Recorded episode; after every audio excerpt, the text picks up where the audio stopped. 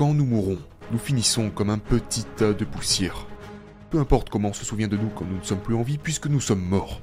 Tout ce qui compte, c'est comment nous nous comportons.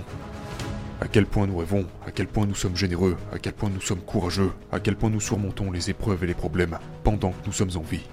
L'un des pièges dans lesquels tombent les êtres humains, c'est que nous croyons que nous n'allons pas être l'une de ces personnes qui seront prises dans une mort violente.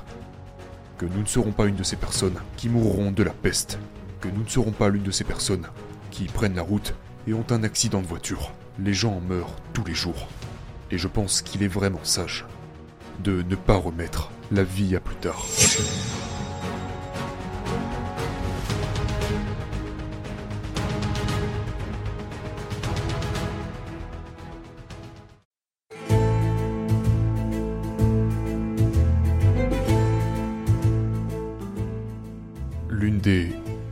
Plus grandes tragédies est de ne pas se connecter à sa mortalité sur une base régulière.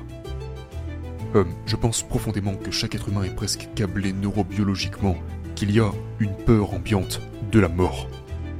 Et je pense que cela nous limite considérablement.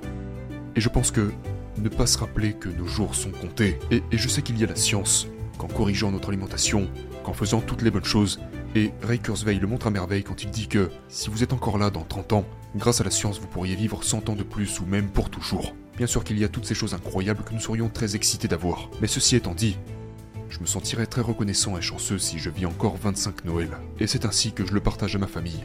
Et je leur dis 25 Noël. S'il y a un voyage que j'aimerais faire, ce serait de passer par 25 Noël de plus. S'il y a une dernière chose que j'ai envie de faire, c'est vivre 25 Noël de plus. S'il y a quelqu'un que je ne connais pas, savez-vous combien de temps nous passons à côté de notre vie, juste à cause de la peur Du rejet? Donc, s'il y a quelqu'un que je veux rencontrer, oh, Ed Milet, eh ben je vais le voir tu sais, pendant que je conduisais jusqu'ici, pour moi c'est comme une bénédiction de te rencontrer. Pour moi aussi, mon ami. Genre vraiment une bénédiction. Donc, la brièveté de la vie et la construction de cette intimité avec votre mortalité est incroyablement, incroyablement important. Dans mon livre, il y a un certain nombre de choses que je dis sur la mort. Euh, c'est un livre très inspirant à la base, mais l'une des choses dont j'ai parlé à la fin du livre est d'oublier un peu l'héritage. Tout le monde parle d'héritage en ce moment. Il y a 20 ans de ça, j'ai écrit un livre intitulé Who Will Cry When You Die. À cette époque, je croyais vraiment en l'héritage, tu sais. Tu sais, avec l'idée de Joseph Campbell qui dit que vivre dans le cœur de ceux que nous laissons derrière nous revient à l'immortalité.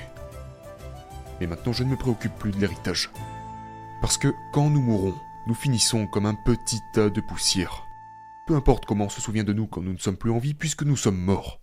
Tout ce qui compte, c'est comment nous nous comportons à quel point nous rêvons, à quel point nous sommes généreux, à quel point nous sommes courageux, à quel point nous surmontons les épreuves et les problèmes pendant que nous sommes en vie. C'est l'une des choses que je voudrais partager. Je veux dire, oubliez l'idée d'avoir votre nom gravé quelque part. Je pense que c'est un jeu d'ego. Vivez plutôt magnifiquement, dangereusement, pleinement, de manière créative. Soyez ouverts à tout ce qui se présente à vous parce que nos jours sont comptés. La deuxième chose que je dirais à propos de la profondeur, il y a un chapitre dans mon livre Manifeste pour être un héros du quotidien qui dit que la mort n'est qu'une chambre d'hôtel de niveau supérieur.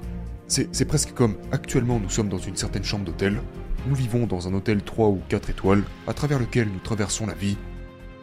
Mais quand on meurt, on est envoyé dans un hôtel 10 étoiles.